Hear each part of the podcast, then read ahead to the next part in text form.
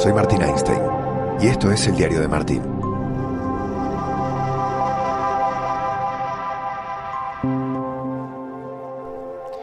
Aquí estoy una vez más eh, grabando el podcast. Mira, quería arrancar, si viste el post que puse en Instagram, estoy un poco cansado de, te diría lo cobarde que es el ambiente del fútbol. No hay deporte con más dinero que el fútbol profesional. No hay deporte con más recursos que el fútbol profesional.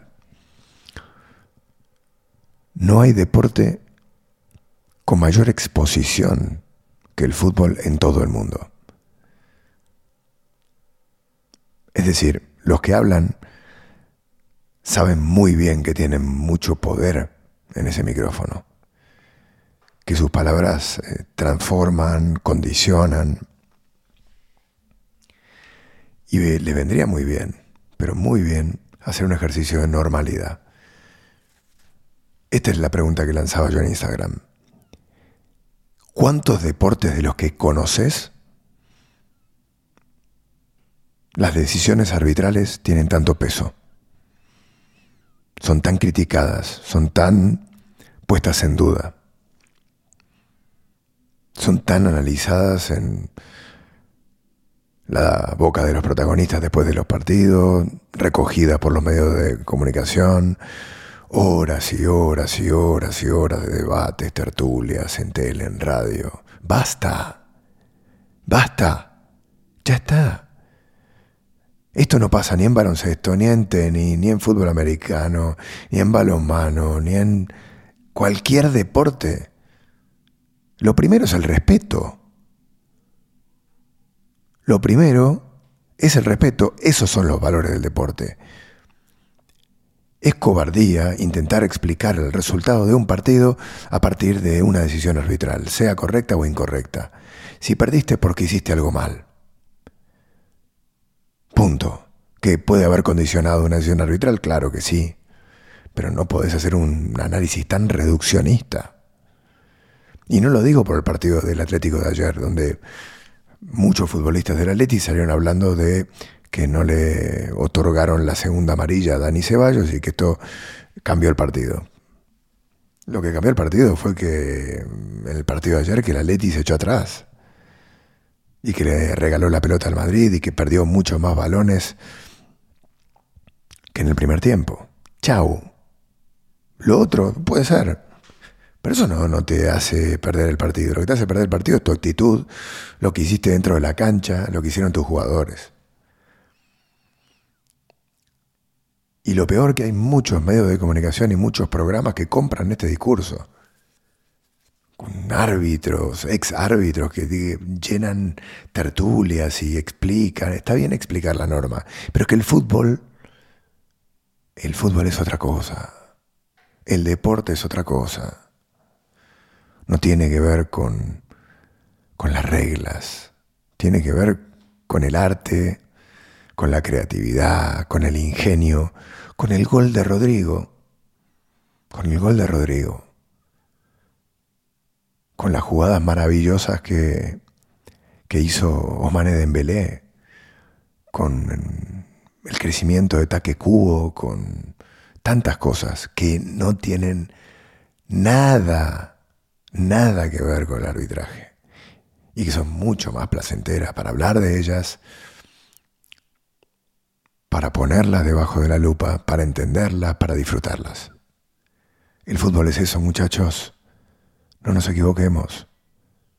No nos equivoquemos. Tuvimos un partidazo ayer en el Bernabéu. No tanto por el nivel futbolístico y el Atleti además jugó muy bien el primer tiempo. Tiene en un gran nivel a Antoine Griezmann, a Nahuel Molina, a Coque, a Rodrigo. Rodrigo de Paul jugó un muy buen primer tiempo, luego bajó en la segunda etapa, pero si se lo trata es un jugador que necesita cariño, si, si lo comprendes, si lo bancas, si lo aguantas, yo creo que Rodrigo va a terminar, creo, cuajando en el Atlético de Madrid, que se queda sin objetivos más allá que clasificar a la Champions, que es un objetivo menor para un equipo que tiene una inversión tan grande, ¿no?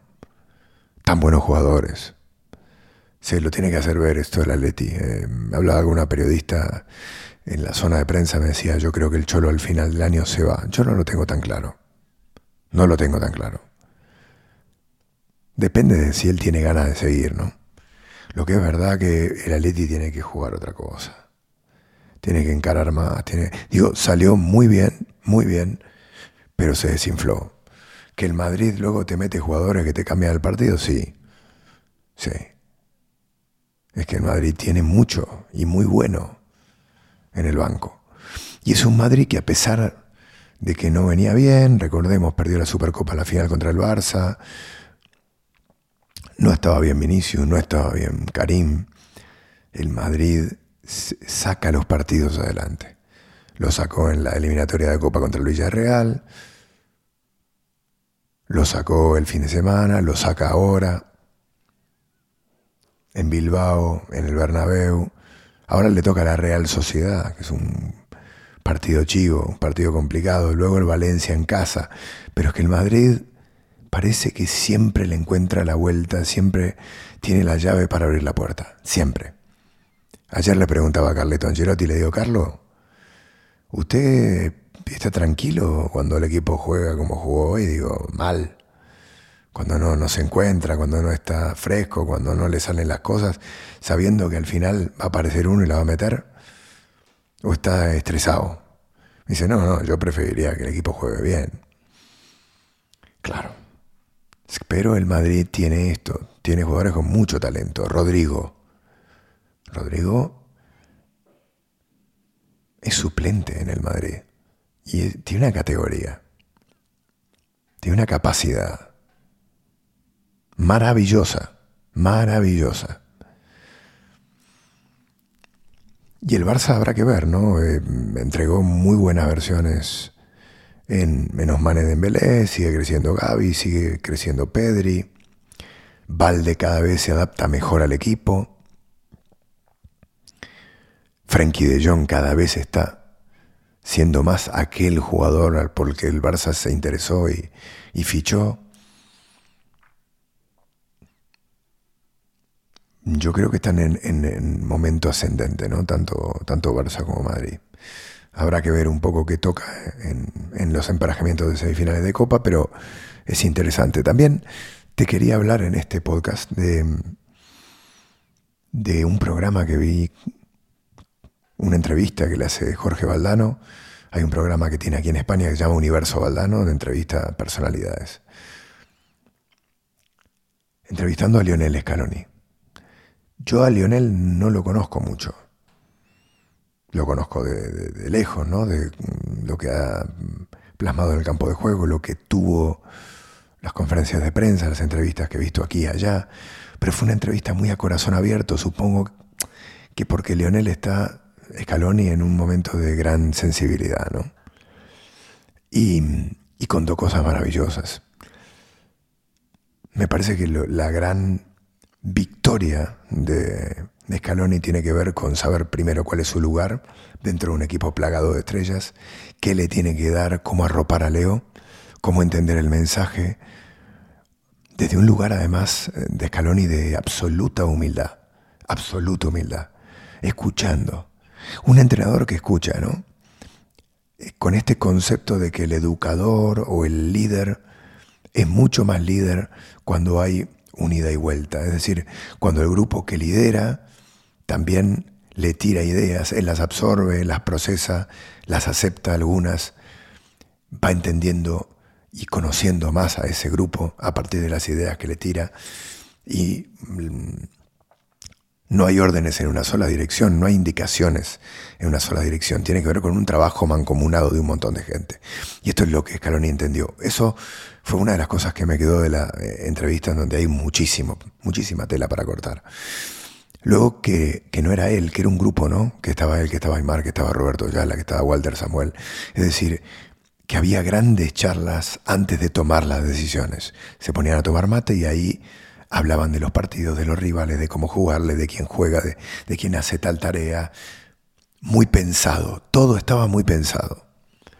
Y luego de no tener miedo de decir me equivoqué. Cuenta Scaloni que después del Mundial de Rusia, cuando juega contra Francia y Argentina, él entiende que el fútbol cambió y que el fútbol es más físico y que tenían que jugar así, más vertical, más físico. Y que en un momento, creo que en una Copa América, en un partido eliminatoria, se da cuenta que no, que se equivocaron, que así no juega Argentina, que hay que volver a, ver el biotipo del futbolista argentino, sus capacidades, sus características, juego asociativo, no despliegue físico, sino intuición, potrero, jugadores de buen pie. Eh, es muy interesante lo de Scaloni. Ah, yo ya me había llamado mucho la atención lo que dijo después del partido contra México, ¿no? Lo de relativizar el fútbol. Decir, eh, que esto es un juego, ¿eh? Yo creo que esto de, quitarle hierro, que es lo que hizo durante todo el Mundial y durante todo el proceso previo al Mundial, quitarse la mochila de piedra, decir, chicos, vamos para adelante, llegaremos hasta donde lleguemos, pero disfrutemos del camino. Vamos a hacerlo juntos. Vamos a charlar, vamos a buscar las mejores soluciones. Voy a ser muy honesto y muy sincero con ustedes. Cuando algo no me guste lo van a saber de mí. Y voy a ser justo, que es lo que el entrenador tiene que ser. Y, funcionó. Y me parece una gran escuela de, de Scaloni, que no es entrenador, es líder yo creo que, claro, no se puede decir un tipo que, es un capo entrenando cuando, cuando no tiene experiencia como entrenador. Pero creo que tiene algo mucho, mucho, mucho más valioso, que es que sabe escuchar, sabe entender, sabe comprender, sabe sabe abrir juegos, sabe trabajar en equipo, sabe valorar a la gente. Tiene muy buen don de gente y eso ayuda mucho. Me recuerda mucho a Carlo Angelotti. Eh, dijo Scaloni que le encanta el Vasco Aguirre. Javier eh, porque, porque tiene eso, ¿no? También tiene mucha, mucho don de, de, vestuario, de gente, de códigos, de que de última el fútbol también tiene que ver con eso, con sensaciones, con, con formas de pasar el tiempo, de hacer amigos, de construir nexos afectivos. Y esto creo que Scaloni lo hizo muy, muy bien. Hasta acá este pupurrí ¿eh? del diario de Martín. Viene un partidazo el fin de semana, Real Madrid, Real Sociedad, luego viajaré para grabar diarios de bicicleta a la zona de Cataluña y luego vuelvo para el Real Madrid Valencia y espero que estés ahí también escuchando. ¿eh? Este fue el diario de Martín. Nos volvemos a conectar, nos escuchamos en la próxima.